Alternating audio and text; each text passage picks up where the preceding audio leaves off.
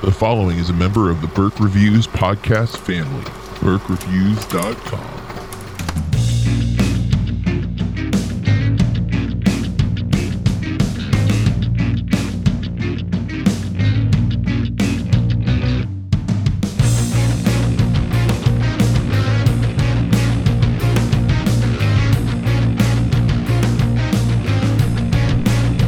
Hey everyone, welcome to Burke Reviews Movie Club. I'm John Burke, and with me this week is Corey Starr. As always, hello, hello. Yes, yes, as always. Uh, this week we are going to be reviewing Paris, Texas from 1984 as we begin our month of April's theme, which is 80s movies. Uh, so we'll be picking each of us two movies uh, that we've not seen from the 80s, and Paris, Texas was my pick. Um, but before we get into our review, how are you doing, Corey? It's Friday, it's Friday. I should have sang Rebecca Black's song. I started to. I'm I'm okay now. How are you? I am all right. It's been kind of a, a tough week. Um, but you know, I have the Florida Film Festival tomorrow and shoot. Monday and next Saturday. I'm not going to be able to go as many days as I went last week. Uh, a lot of stuff going on. T- uh, tomorrow is also my daughter's birthday. Um, Happy birthday. officially turning 14. Yep, yep. Um, but luckily, uh, the reason why I'm able to go to the festival tomorrow is she has her uh, eighth grade dance tomorrow night. Um, well, it's I guess it's not eighth grade dance; it's the middle school equivalent of prom. Mhm. And uh, so she, you know she's gonna be gone all day anyway. So I'll be at the festival watching movies, and then Sunday I think we're gonna celebrate her birthday. But we did technically celebrate tonight too. We had uh, subs. Um, I have uh, decided pretty much since Monday I am a attempting to be a quasi vegetarian. Okay. I've only had I've had chicken twice this week, but both by kind of circumstance that made me um, well meat was the best option, but I went with lean chicken. But like I had uh, a Publix sub this evening, all ve- all veggies. Was it delicious? It, it actually was. I, I was skeptical as I am not a like in my brain. I was like, I'm putting a salad on a on a bun, and Anything's better with bread. apparently that is true. Um, I did put some hummus on it though to add a little bit of protein, and that was that made it really good. But um, as I'm, you know, making a lifestyle change, and uh, I was today was bad. I haven't had sugar um, all week either, but it's Taylor's birthday, so we had a cake, and I did have a, only a slice and a, a smaller slice than I normally would have had. So I feel like I I was pretty good about it. But Nice. but um I've had some sleeping issues this week. I'm not really sure if it was stress or if it was uh if I had too much caffeine on Wednesday, but like I only got like 2 hours of sleep. Like I I went to bed at my normal time, but woke up at 2:30 and just could not fall back asleep and I was wrecked the next day. Um managed to get through work, but uh, and I gave a pretty solid lecture on horror genre, the horror genre, um, despite being sleep deprived. But um, yeah, it was. It's been a tough week. Um, I haven't seen as many movies as I normally would either because I got wrapped up with some stuff on Tuesday, and then I was so tired on Wednesday that I was not up for watching a movie. Usually, I would have watched Paris, Texas then.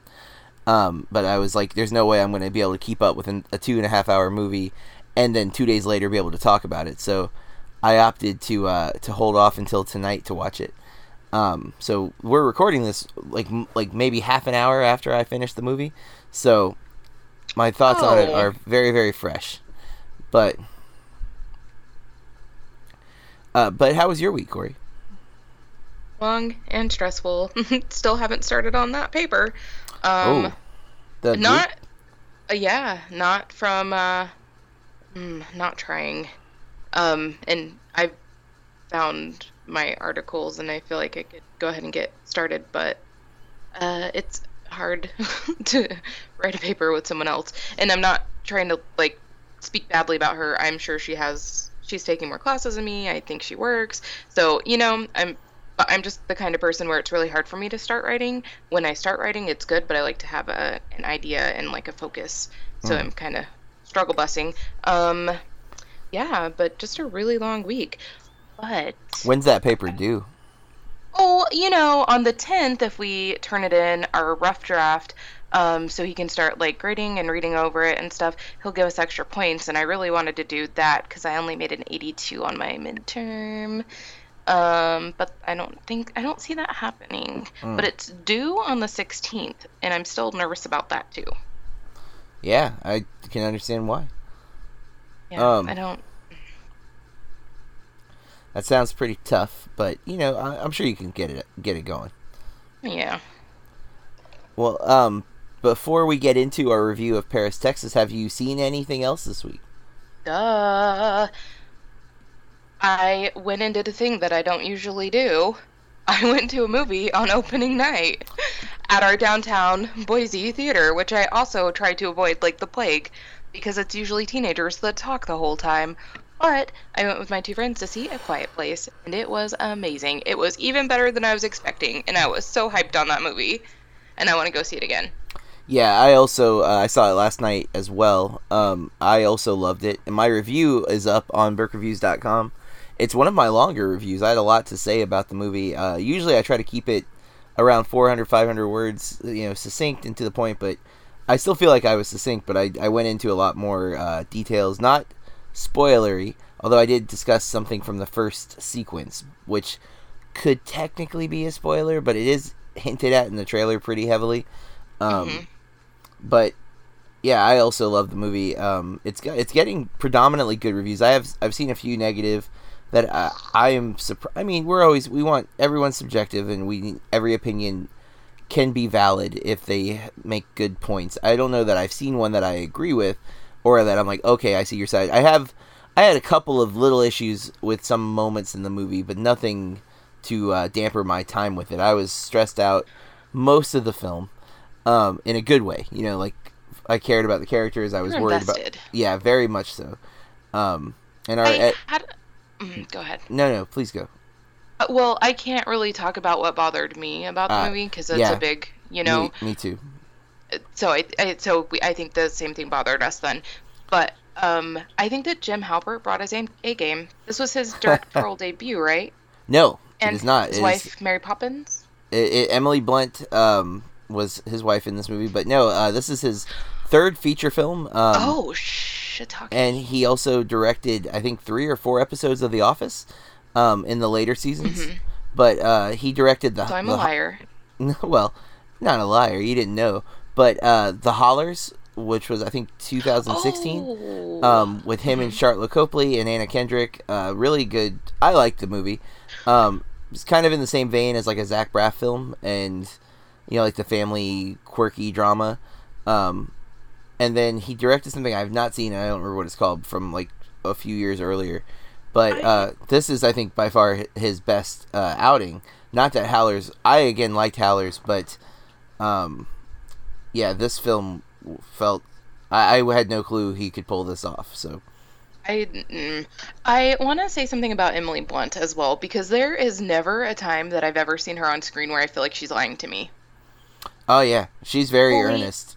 hell i felt like i was gonna cry and bawl and then um but did you notice like her still when she like really gets upset her accent comes out a little bit and i'm not even mad about it because i think she does such a great job but i still can't like not notice it i still loved her in this movie but i just think it's funny Well, she didn't have to, to talk too much in this film, so that probably helped a lot too, keeping the accent. Because I was just thinking, I'm like, I don't really remember the accent. And I was like, oh wait, she didn't really have to speak a whole i know lot. i was like oh my god so this won't be a problem for her and then yeah But um, I also saw a few other things. Was there anything else you saw this week?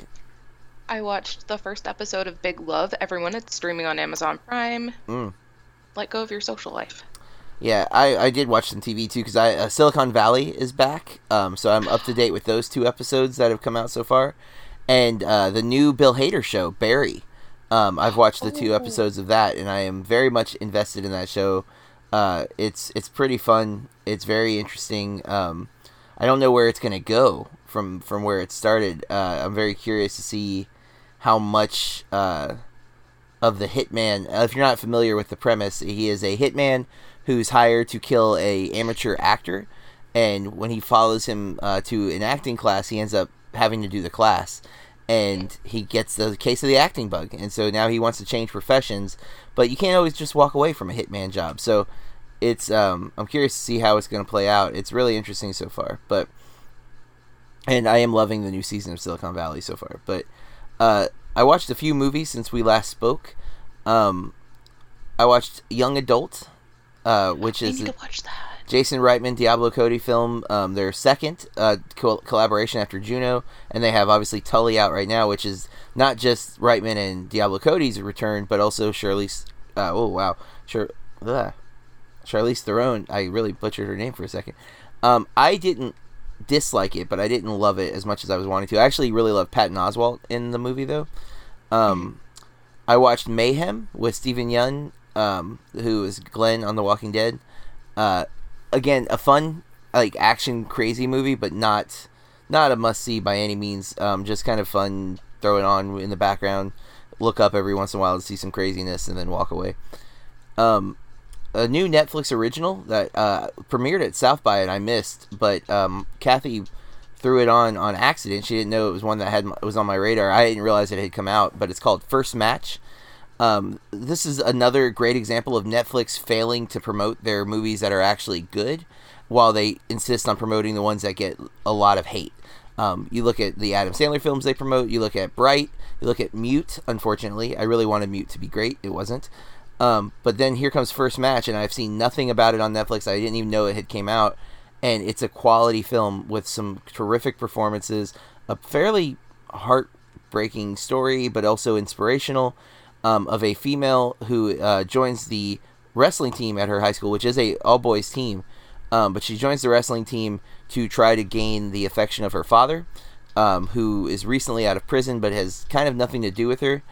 But once uh, he catches wind because he was a high school wrestler he starts taking an interest in her life. And um, she she values him so much that she makes some very questionable choices about her life uh, in the process. And um, some terrific performances though in the film. Definitely worth watching. And and then I already talked about a quiet place but that's uh, it's a little less than normal for me but I uh, I had a tough week so that's what happens. Um, but before we jump into uh, the review of Paris, Texas, I would like to plug our other episodes of the podcast. We had our interview episode with um, Alejandro Montoya Marin um, drop on our top five movies podcast, and I'd love for everyone to give that a listen. Um, uh, Alejandro was a really great guest and has become a friend since that episode. Um, really, really, really inspirational. Uh, journey I think he's on right now with um, having been a part of the Rebel Without a Crew, the series, uh, available to watch on Go90.com or Go90's app and the El Rey Network. Um, a new episode every Monday until the, the series is out.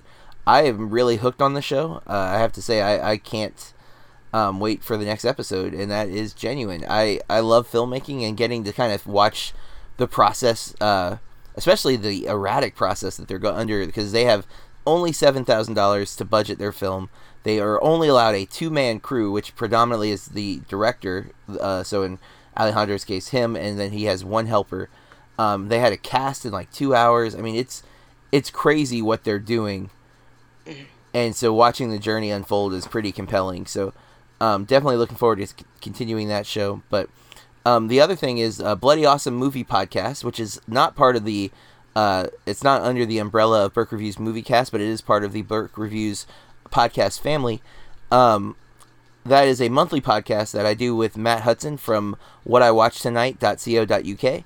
And we just dropped our new episode for where we reviewed the big movies from March. Um, so that's free uh, on our site, or you can, of course, subscribe on iTunes or Google Play or wherever podcasts are available. Holy heck, you're a busy man. And I'm I- just. Yeah, you know, I stay pretty active. Um, I'm talking. Uh, I'd like. I'm considering trying to do another podcast uh, temporarily, um, Yeah. where we talk about uh, basically like Talking Dead, but with um, with Rebel Without a Crew, like where we talk about each episode, like me and Alejandro, and then maybe we pull in some of the other directors um, that were a part of the show uh, that Alejandro is still in touch with. um, just to you know discuss the show a little bit more because I do have questions after watching it because it's a reality show. So you're like, oh my god, what happened there? Or why did this happen? Or why did you choose to do that? Like, it'd be cool to actually get to like ask those questions to the people from the show.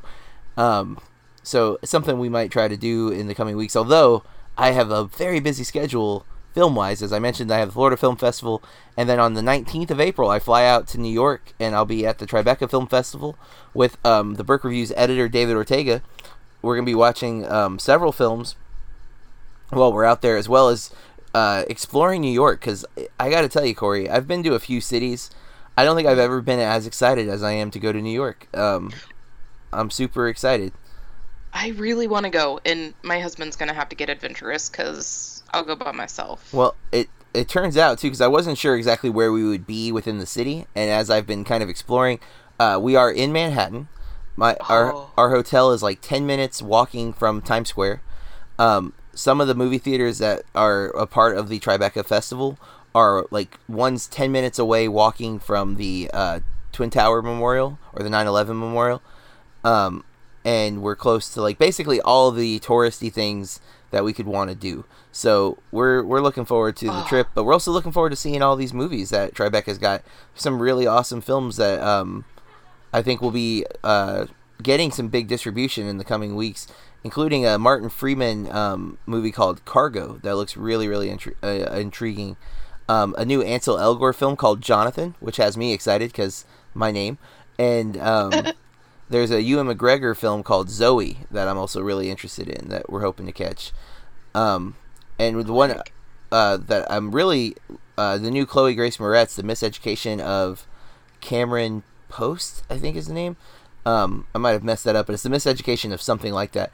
Uh, very very excited to get to see that film as well. So there's a lot already that I'm hyped for, plus the ones that I don't know much about that might really you know jump out and stand out. It's always the fun thing about going to a festival is you don't know uh, what movies are gonna just surprise you, and you'll get to be the one who like you know fights for uh, acknowledgement and whatever. Um, speaking of, real quick before we get into our review, um, I got to see a film at South by called uh, "Never Never Going Back," and it's directed by Augustine Frizzell. I hope I am saying her last name right. Um, and Augustine, uh, I reached out to her after I wrote my review for the film, and um, she's going to be a guest on Top Five Movies sometime in the summer. And uh, she just she's she was going to do it now, but unfortunately, she just got this really great job uh, directing an HBO TV series, and she's a little busy.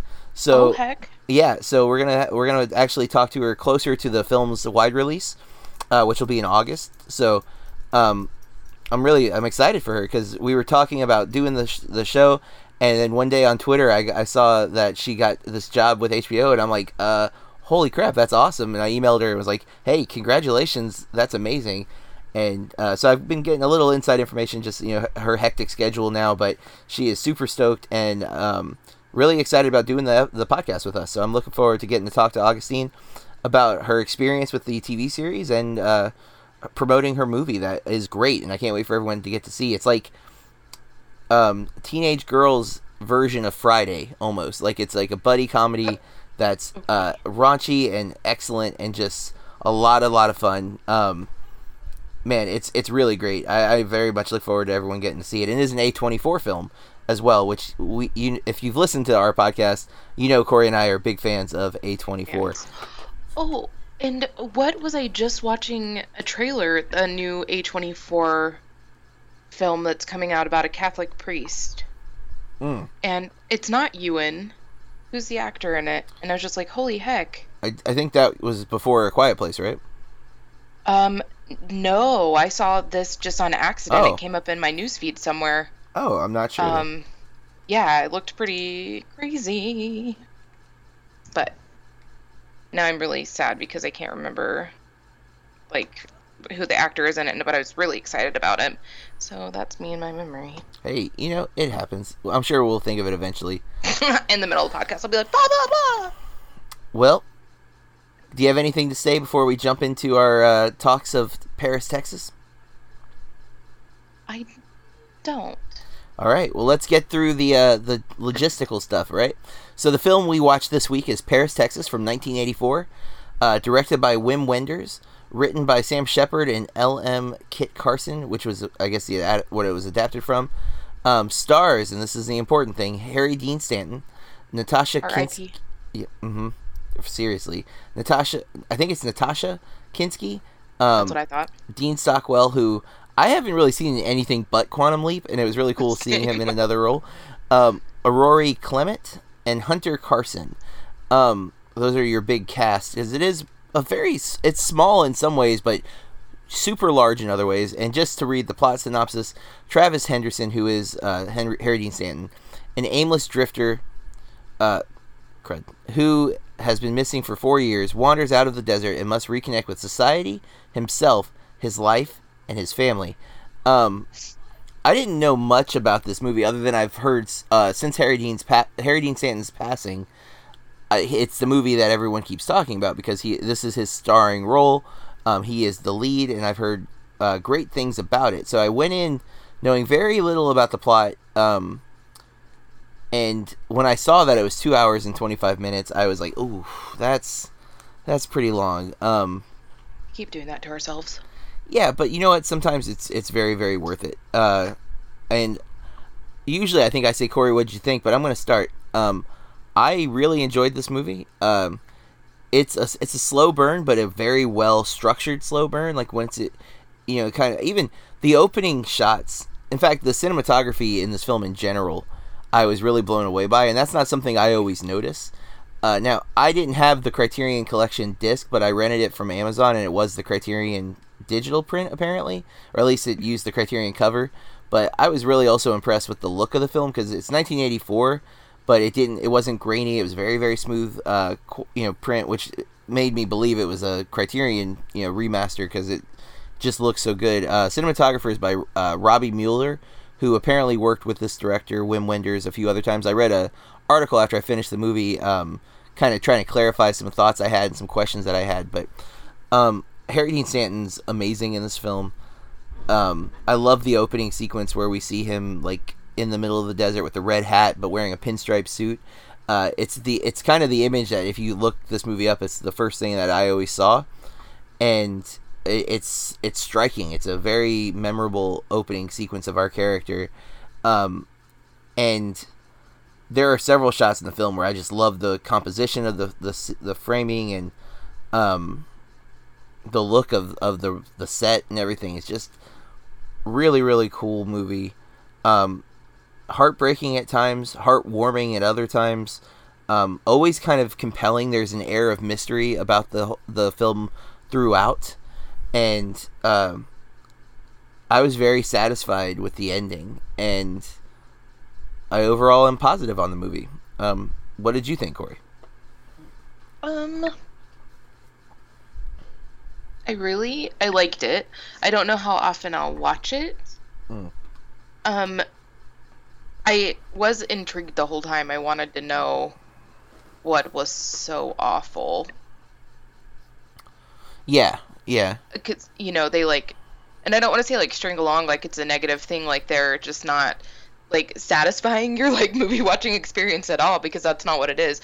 But I genuinely from the beginning when we find out who he is that he's been missing for four years, you know what was so bad that he's, you know, does he supposedly has amnesia. yeah. Um, he's an unreliable narrator in that way. Is that he doesn't seem to be. He slowly pulled back from the brink of non-existence. Essentially, I mean, his brother Walt, who is um, Dean Stockwell, uh, starts to get him to start to be human again. Because when we first meet him, he doesn't speak at all. Uh, he passes out from heat stroke, heat exhaustion, um, dehydration for sure. And we see him in a doctor's office, and he won't speak to the doctor. The doctor thinks he's mute. Um, and there is a, a key element with the opening conversation with the doctor, but I'm not going to say it because if I point it out now, I feel like it's a spoiler, even though it doesn't reveal anything here. It's a it's foreshadowing something Dang later. Um, so I'm not going to mention it here, but I will mention it uh, in spoilers. But um, sorry, but you're you're still uh, I guess giving your initial commentary. Um, I think that that will do for now. because I want to ask you a question and I want to know what you remember because sometimes I miss foreshadowing. I'm not very, you know, Mhm, very good mhm. with like that stuff. All right, so Corey and I uh, are both positive on it. I, I sound a little more excited. I do want to comment though. I also don't know that I would go back to rewatch the whole movie. There are scenes in this film that I would love to just rewatch.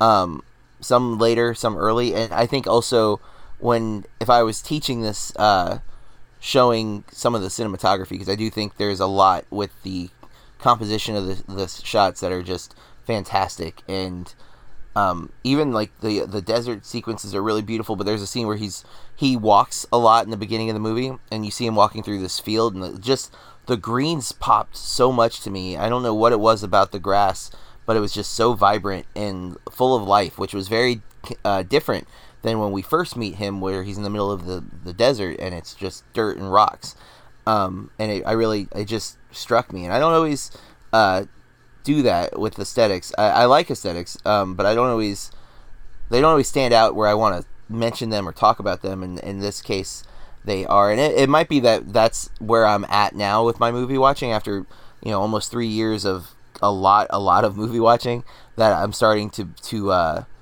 care more about the the look of shots and things that maybe before were just a part of the whole. Now I'm seeing those pieces and. That could be the case, or it might just be that this film is exactly what I'm saying it is. It just stands out. It just looks so impressive that that's why it's why I'm talking about it. But Mhm.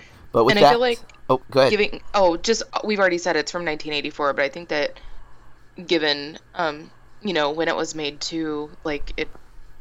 Mm, I'll talk about some scenes later that I really liked aesthetically. okay, well then, Corey, I think you need to give a spoiler warning. Guys, if you're like us and you haven't seen this film from 1984, um, go watch it and come back and give us a listen. If you don't care about spoilers, full steam ahead, but you've been warned. You know, I wonder if uh, they did a like anniversary screening in um, 2014 Oh, because that would have been. I think seeing this on the big screen would have been really cool because Well, of how great the cinematography is. So. Just six more years and there will be another, you know, hopeful. Which is, if they didn't do one, it's more likely they will now since he's passed. Um, Oh. Well, wouldn't 2019 be 25 years? Yeah, maybe they'll do one, and then We need uh, to talk to some people. I don't think it's twenty five. though. I think it's thirty five. Oh, shizzle, I can't count. It's okay. Um, No. Yeah. yeah, yeah, it is. Um, I can't add. I, I know because Star Wars' 40th anniversary was last year, and that's 77. Oh. So it's it's easy Fair for me to to work around that. Um, but uh, all right. So why don't you start? You said you wanted to ask some questions about some things So I want to know what the the foreshadowing. from the doctor. Yeah. um, when he's talking to Walt on the phone, he calls, uh, you know, Dean Stockwell's character Walt, and he's uh, saying, you know, uh, like we learned that it's his brother, and that he's not talking, and he asks him if he was in an accident, and Walt says, "Not that I know of," and then it says he says something like someone really did a number on him. So oh. it's we're Okay. we're under the implication that he has some kind of injury uh, that's noticeable, scars or something, right? But they never tell us what it is. We don't see it. We never see anything. Um, it's not till the end of the movie with the probably the best scene in the movie is the monologue uh, back and forth between um, Travis and Jan, um, or Jane, excuse me. Um, and he te- while he's telling this story as a third person, he's telling uh, Jane the story as though well she doesn't know it's Travis telling the story when it starts, but he's telling their story to her, and it takes a little while before she starts to get it, and then she gets it, and then she finally gets it. But uh, he says that uh, he woke he woke up, and there were blue flames all over the sheets, and he ran through them to get his family, but they were gone, and Shoot. um, he his arms were on fire and he dropped on the ground on the wet ground and put him out. But my understanding of those two things are that he has burn scars on his arms, um, and that's what the doctor was referring to. That's what I'm thinking. Um, we never see his arms; he always wears long sleeves, uh, and it didn't seem like a metaphor when he said that. And I'm pretty sure she set him on fire because he tied her to the stove um, and she got out. She grabbed her son and I think tried to kill him. And that's what set him on his four year long journey, this trek, um, where he appears to have lost his memory for a little while there. Um, But I wonder if he's really lost his memory or he just doesn't want to think about it and talk about it. You know what I mean? If he's Yeah. just it, it sounds like a repressed amnesia. memory. Um, yeah. which there's there's like I've heard of things of like self-induced amnesia and uh, repressed memories from traumatic situations, and it could be that he's because he's mistreated himself. We get the impression that he is not sleeping, and, And- so that could be like you know almost uh, a form of insanity that's set in because he's not resting properly, he's not eating properly, he's just wandering. barely surviving from being hydrated.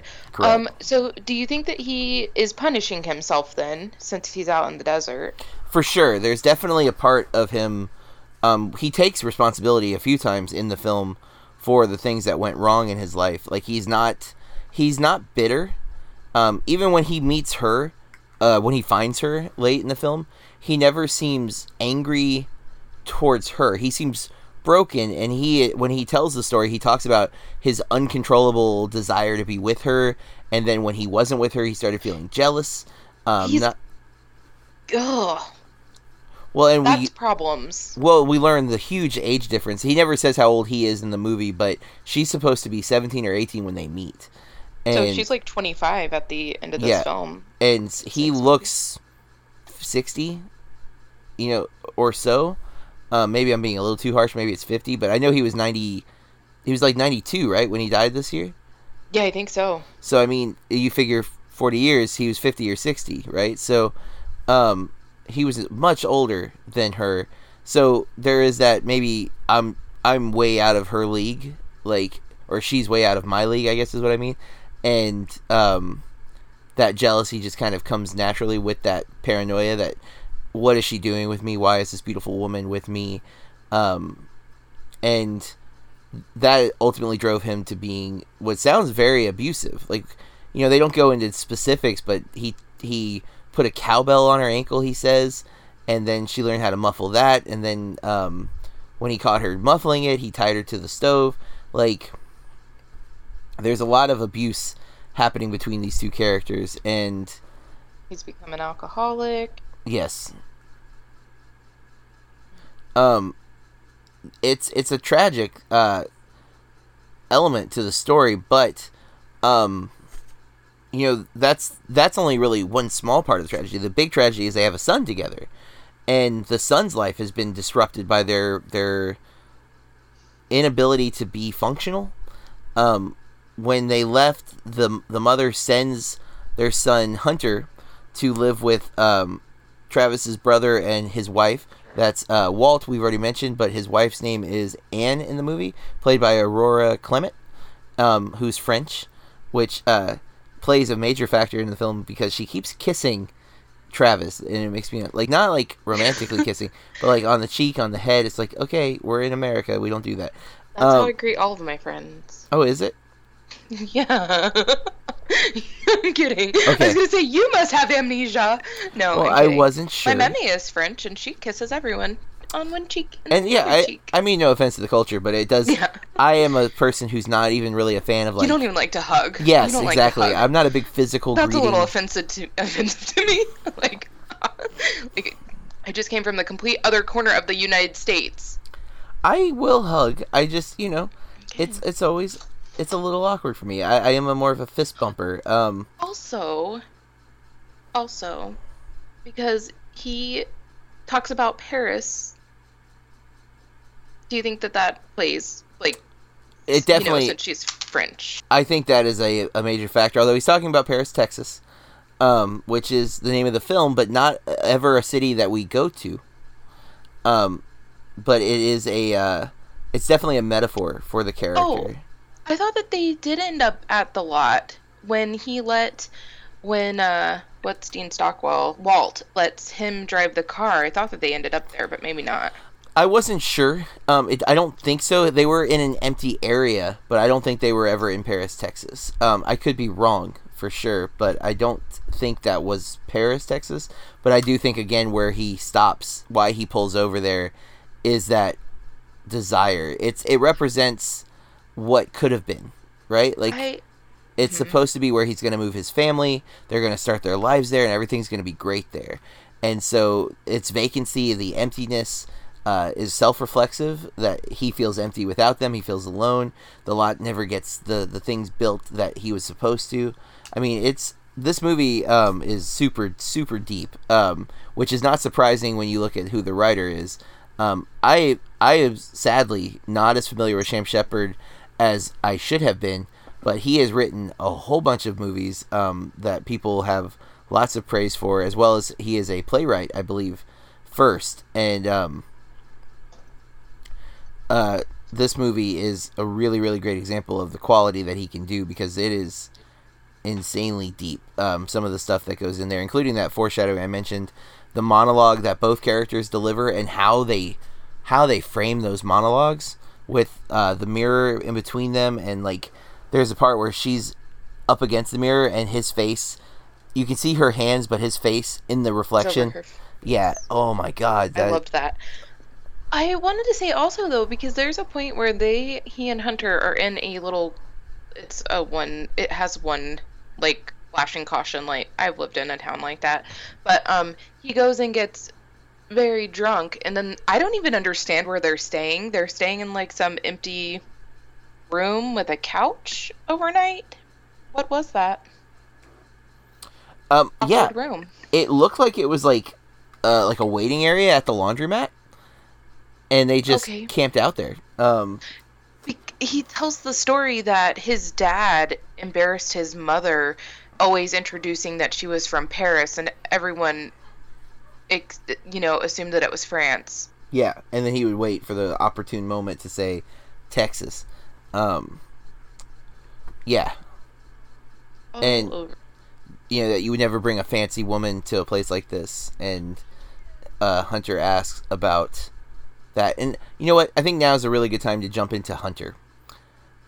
Um hunter when we first meet him uh creeped me out. Didn't like him at Oh. all i was like this is gonna be a really hard movie for me because i don't like this kid um and the actor's name is also hunter i didn't realize that his name's hunter carson um or i guess i said it but i didn't it didn't click um, but by the end of the movie, I love that kid. Um, he really won me over, Why did and he creep you out? I don't know. I think just the way like they they presented him, um, because he kind of like walks down the stairs weird, and like the way he's dressed, and even his hair. He had kind of like a Children of the Corn thing going on. You know, the blonde hair. Um, and I don't know. I just didn't like like he felt real spoiled. You know, and I didn't. I I don't know if I felt like he was really spoiled. I felt like here's this guy that's coming and saying he's my dad, and I don't even remember him, and he's here and he's up. You know, uh, my life is becoming whatever, and like I don't know him, but he wants to be my dad. You know what I mean? Uh, yeah, but I'm not even. I don't feel like that was the case at the beginning. Like I do think as the days moved on, um, of course he quickly turns around. I, I love the scene where uh, Harry Dean Stanton's talking to the maid, and he wants to know what a father looks like, and that she helps him kind of get dressed up. And there's a whole conversation about rich or poor dad, and she said there's no in between; it's one or the other. And Mhm. um, then he goes to meet Hunter at the bus stop, or not the bus stop, but outside the school. And the first time that happens, the kid gets a ride from a friend. This time, they walk together, but on separate sides of the street. and I love how they're like mimicking each other and uh, kind of mocking but loving fashion. And um, it's really playful, really endearing. And then finally, after the, they've walked blocks, they join and they join in the middle of the road and they walk together. And you see that bond instantly from that point on. And um, from that moment, Hunter starts to win me over. And I don't know, maybe it just I don't know. Uh, the initial performance of Hunter felt like a kid actor who wasn't really an actor. You know, just like a, they found a kid. Um, but as it went on, I he was impressive. I really liked him, and I thought um, the relationship that he shows with Harry Dean Stanton is very genuine. Um, which I I would love to take credit for this. I read an article from the Criterion. Oh, I wish I remember the website. It wasn't the official Criterion website, but I think it's a website that reviews the Criterion movies um, like I think exclusively because it's the Criterion something, and they had an article about this film, and I read the guy's interpretation or girls. I, I honestly don't know who the author was. Um, I have to get better at that, but um, I didn't have this thought. But they point out that um, the kid wanted walkie talkies, right?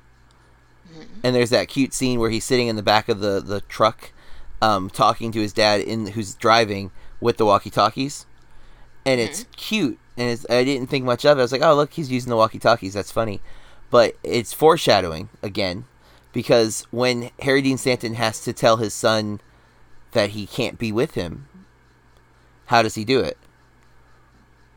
It was a recording. a tape recording. He couldn't talk to him directly. He had to talk to him through electronics. Um, and again, not my thought, but I was like, wow, that that makes perfect sense. Um, because that that scene, with like the kid sitting in that very nice looking hotel room, listening to the tape, and looking sad, but also like like he understands like he knew it was going to happen like there's this level of maturity this eight year old shows in that sequence that was pretty impressive in my opinion just um I mean, I- I don't know because it was 1984, but I Mhm. feel like that was like borderline, you know, child neglect. oh yeah no 100% neglect like, what yeah the hell? that could, could, I don't know. Uh, they're and big lucky he's a he's a good kid because he did nothing Yeah. wrong apparently like the whole time uh, he didn't clean up yeah he ate he didn't he left the ketchup on the tv which kind of bothered me but you know um um, I want to, and now I'm gonna talk about it, and I'm gonna forget. Oh, I don't understand why Anna, Anne or Anna. I, I thought Anne but You're probably right. Why Anne told him about where Jane was, or that she was still in contact, because this whole time, the whole time since he shows up, she's nervous that he's gonna take away Hunter, and then she like gives him a lead. but she gives him a lead, not Hunter. I don't think she thought he would take Hunter, or more, I don't think she thought Hunter would want to go. Um, Mm, I think she was fair enough. baiting baiting him to leave, and um, it, it backfired. Uh, which I like how the movie doesn't dwell on that. There's the phone call, and you know they're upset, and that's the last we see of them. We don't see Anne or Walt again. Um, there's no, they don't call the police. There's no drama there. The drama is the family. Like they knew, and Walt knew from the beginning. Like he is his father. She is the mother. It is not right that we just keep him. Yes, we love him, but you know, we he, he we want their there to to be back together. Um, and we see the Super 8 footage of the family, and at one point they were clearly happy, even if it was only a facade, which is definitely the implications. Um, and we see the heartbreak, and I love that the kid recognizes the heartbreak in his father. Um, Watching that, yeah, like he watches him watching it, and then when the movie ends, the kid standing right next to him, but then walks away. Like, but he clearly like, uh, just there's so much about the movie that I really really like. Um, it's subtle, but it's there's so much information being conveyed with you know without a lot of dialogue, and there is a lot of dialogue. I mean, there's some really long monologues in this movie, um, but they're all great and they're delivered so well. And Ha- Harry Dean Stanton man, he just brings this like quiet heartbreak to the screen, you know? Like you feel bad for him, but he never looks hopeless. Even when he's at his worst at the beginning of the film, there's this like maybe he can come out of this. Maybe he can pull himself out and he I think he does and by the end when you see him kind of orchestrate the reunion of mother and son and he's watching like waiting um, again these aren't my words this is the same article uh, how like we see his silhouette and he's like the all-seeing father making sure his son is protected from a distance you know orchestrating the events before leaving him to be with the mother. Um, even though there's no way he could see into that hotel room from where he was standing because he wasn't using we don't see him holding the binoculars that we've seen him use throughout the film. Um, so there's no indication that he's like truly seeing his son but that he sees his son. Like he knows his son is safe. He knows mother has come to him. Uh, that which by the way that embrace between mother and, and son uh, so heartwarming and heartbreaking. The way the kid walks up and like even pulls his hair back for a second like making getting it out of his eyes so he can truly see is this really her? Is she really here? And then wrapping his arms around her and then her doing the same to him and uh, it's just so sweet um And there is a level of heartbreak that the family doesn't come back together, but it's also it's such a redeeming quality in Travis's character that he knows he is not good for them. He is the reason that they were separated. He's the reason that she was unhappy, and he- chooses to give them each other and go alone um, rather than ruin something great. And I mean, think of the self sacrifice because he clearly loves both of them infinitely, you know, like so, so much. I don't doubt that for a second, but he loves them enough to let them go. And that's, there's hope in that sad ending, you know? And, uh, you know, I don't know. Um, there's a lot of scenes. This is a long movie, so I mean, we could get into a lot, lot, lot of stuff. But I loved all the scenes in the, the weird strip club she worked at. yeah, with the uh, with like the the sets that they've built, and uh, um, the first two times he goes, um, is uh is really interesting because the first girl is not the right girl, um, but each set's different. Like I think the first one was the pool side, and then it was um, I don't remember what the second one was, but the the cafe is where the the big monologues happen. Um, I don't remember what the first time he sees Jane, if it was just like a room or something, but um, when you Like- see it from her perspective the third time, because you don't see it from their perspective, you only see it from where he is. But the the when the monologue flips, we're in her side of the room, and you see that the wall is not even finished, where the mirror is, like the insulation's insulated. expo- exposed, because they don't see that. It's all the illusion. It looks so polished and everything um, from what the uh, the men see, but behind that, nope, it's dirty and nasty. Um, Probably it's some yeah, exactly. floating around. Um. Hmm. I don't. she could have gone and gotten. She could have gone and gotten Hunter at any time, but she abandoned him. She did, but she she kind of explains it, and she she thought he needed, you know, a more stable give him. environment. And she was a kid still. I mean, that's important to note. She's not like a 35 year old woman who gave up her son. She was a 21 year old who was in a severely dysfunctional relationship, and she felt broken. Um, and not capable of taking care of Hunter. It wasn't a lack of love, and we know because she called all the time. We were told by Anne that she called all the time, and then about a year ago she stopped calling, but has been sending money every month, you know, like clockwork. And it's not always the same amount because we know what she does for a living.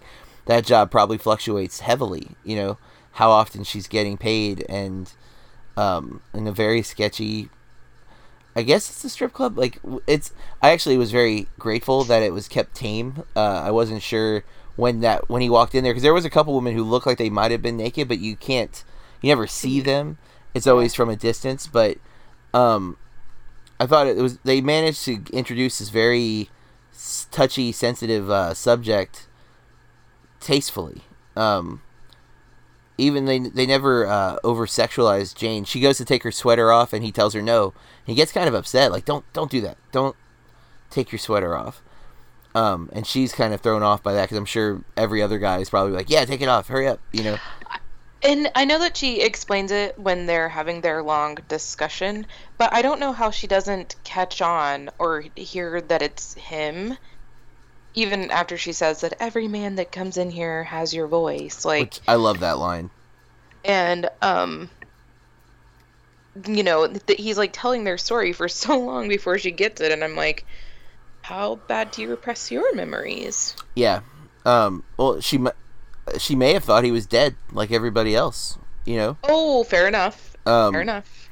because especially if she had been talking to Anne, um, they probably like, well, we think he might be dead, and that might even be why she stopped calling. That you know there was no hope of bringing the family back together, and um, she was just gonna support Hunter financially.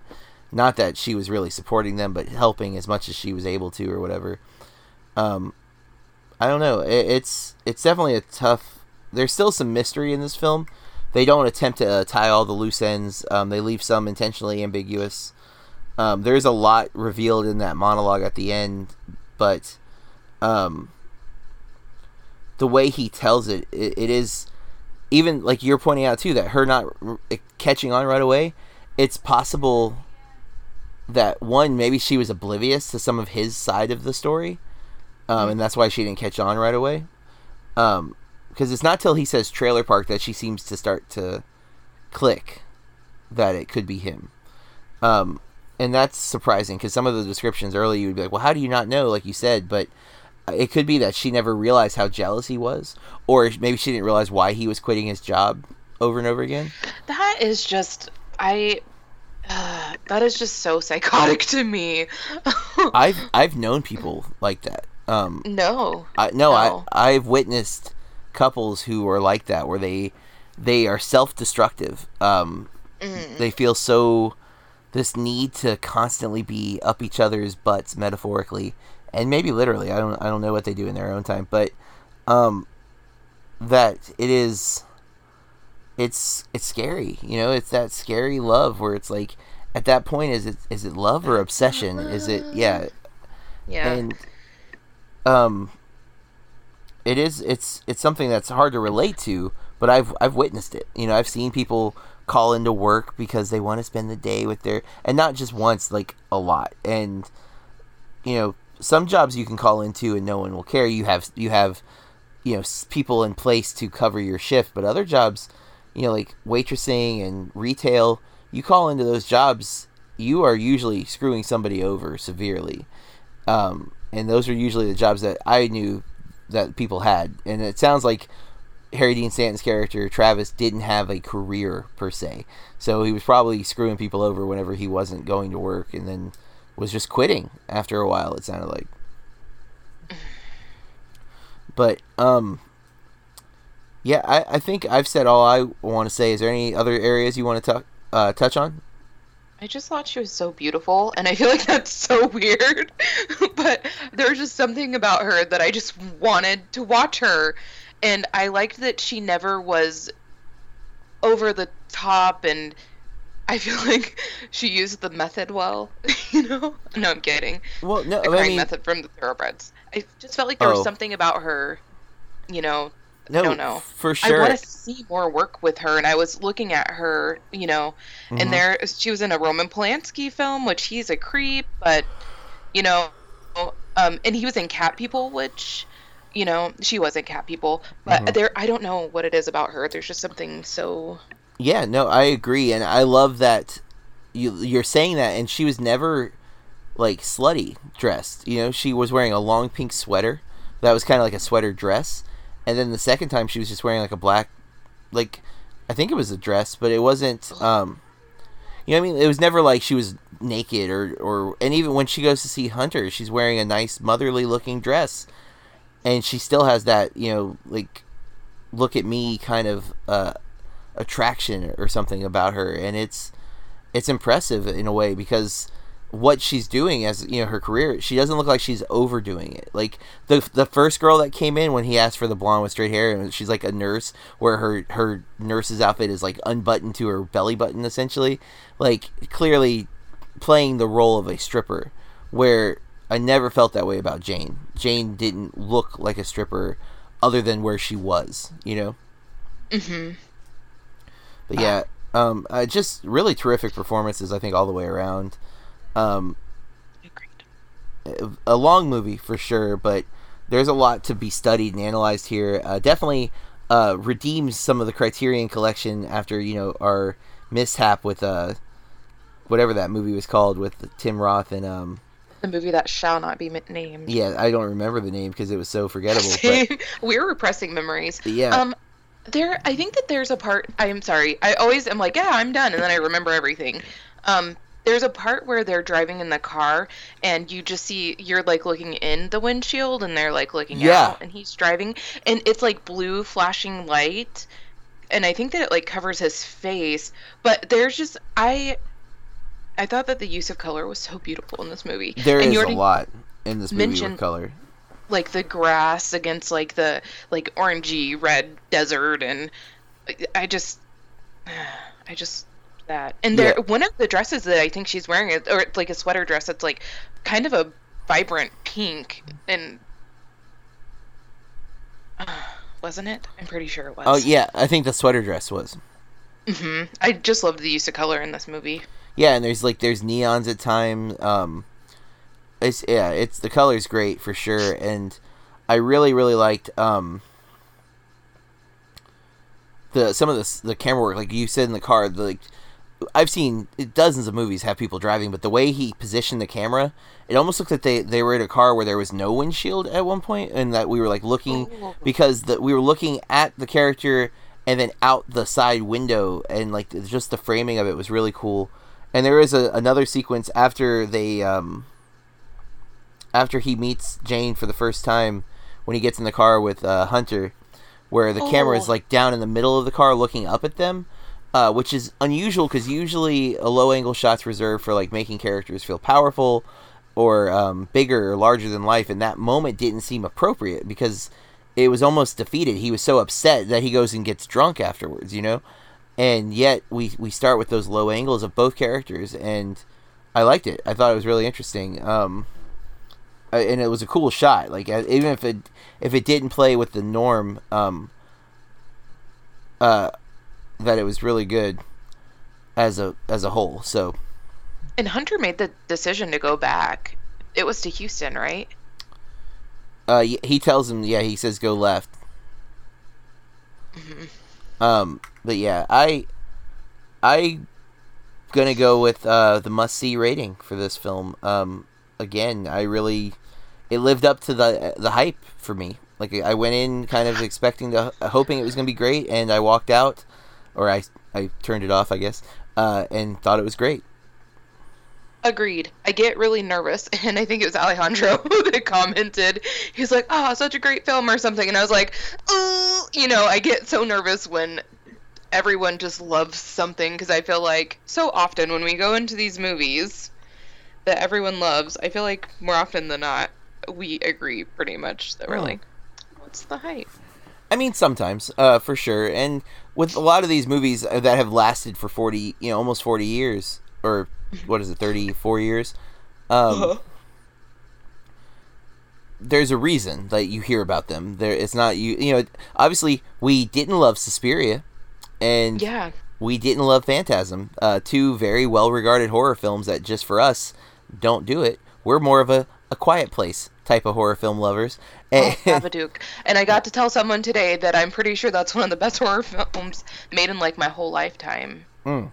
And they laughed a little, but I don't think they understand. There's uh, Babadook is very well received though, and um, it's one that I've been actually probably going to rewatch in the near future. But I um, want the book. If anyone out there ever sees it, please contact me. well, uh, I say that in this case though, the film lives up to its expectations. Yes. we must look to next week, which Corey picked this film. oh Uh, gosh. and oh no, it's also we're going into another film that is highly uh highly well regarded with the critics. Um, and I know my wife loved this film because I've actually not seen it from beginning to end, but I've seen parts of this with my wife. Uh, it is Coal Miner's Daughter from 1980, so just making the cut too for the 1980s movies. Um, it's a biography drama musical about Loretta Lynn, who is a country singer um, who's played by Sissy Spacek, who is most famous for Carrie and I think Badlands, uh, the Terrence Malick film. Um, has Tommy Lee Jones in it, which is always cool seeing Tommy Lee Jones, especially back from 1980. Um, and that looks like all the big actors in this film, because everyone else doesn't even have headshots. Uh, Beverly Oh, wow. D'Angelo's in this. That's always fun. She's pla- oh, she plays Patsy Cline. That's kind of cool. Oh shoot. Um, yeah, and everyone else does not have headshots even, so not normal actors. I'm guessing they must have been cast just for this film. It has an 87 Metascore though, uh, but only six reviews and a 7.5 IMDb user rating. Directed by Michael Apted. Um, I've seen again parts of this because my wife is a big country music fan, so it's been on before. I've not sat and watched the whole thing. I am sure she will want to watch this one with me. Um, and uh, yeah, so that's what we're going to be reviewing next week. We're going to be reviewing Coal Miner's Daughter uh, for our second episode of the 1980s movies that we haven't seen. Um, I will hint, though, I believe the, the last two are both animated. Is that right, Corey? I know at least one of them is. Okay, I thought, well, the one you picked, I thought, uh, Oh, thought- yep, mine is. I Okay. knew mine was, but I forgot what your pick was. Oh, I see. It was the other way around for me. I knew mine was, but I wasn't sure what yours was. Uh, yes, it is. Uh, but I thought it was. Um, I just still don't know. I had never heard of your last pick for the month. Um, just a little foreshadowing, listeners. Uh, we'll be getting into one Studio Ghibli film and then one.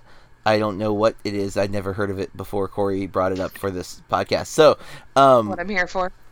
we'll be getting into those two movies soon. But for now, uh, check out Coal Miner's Daughter with us, and you can email your thoughts about Coal Miner's Daughter or about um, Paris, Texas. Maybe you you listened to it, or I'm sorry, watched it after listening to us. We'd love to hear your thoughts. You can email us contact at burkreviews.com. That's contact at burkreviews.com. You can follow us on social media. I'm at Burke Reviews and Corey. At Corey R Star. And if you like what we do, uh, we really need you to help spread the word. Share our podcast, retweet it, tweet at your friends, tell people about it. Hey, do you know what a podcast is? Not everybody does. It's very surprising to me because I am an avid podcast listener myself, which is how I even got into making my own. But um, we have other podcasts, our top five movie podcast. We're going to be doing our summer movie draft, uh, like we did last year.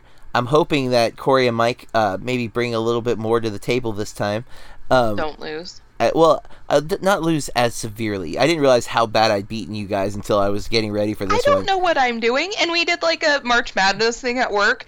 I Uh-huh. couldn't even keep up. I was like, guys, I'm out. I ain't got time for all Well, this to keep I- up with my points. we we're bringing in two extra guests this time, so we're gonna have five competitors, and um, I've given all of them a spreadsheet with some notes that I did last year to hope uh, guide everybody towards like the obvious picks for the the, the big money makers.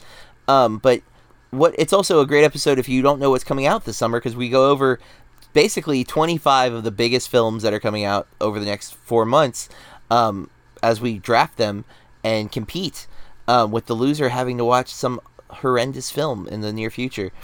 Um, most likely horrendous. It doesn't have to be bad. We can actually pick good movies if we want to. It just seems like everyone's got a mean spirit when it comes to that I would just make everyone watch Welcome Home, Roxy Carmichael, which I actually love, but i've never seen it so i would not be opposed my um, girl Winona. But that said, uh, if you will, if you like us, rate and review us. Um, you can support us with Patreon.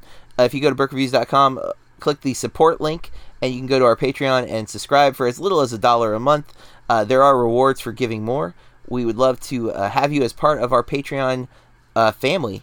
Definitely help support the podcast, and I'm hoping to add some writers, but I need I need some income to hire them. So if you're uh, if you're a fan of the show and you can give a dollar a month, um, I feel like one of those old TV commercials, you know, for nickels a day, um, you can support a coffee. poor podcaster who's a teacher on the side. Um, actually, technically, I'm a podcaster on the side, Is it but the other way? Yeah. but neither pay a lot. So let's be real. But um, that's not why we do it, folks. We do it because we love what we do. But until next time, um, Corey, have a good evening. You too. Bye, guys. Keep watching movies. This has been a Burke Reviews podcast.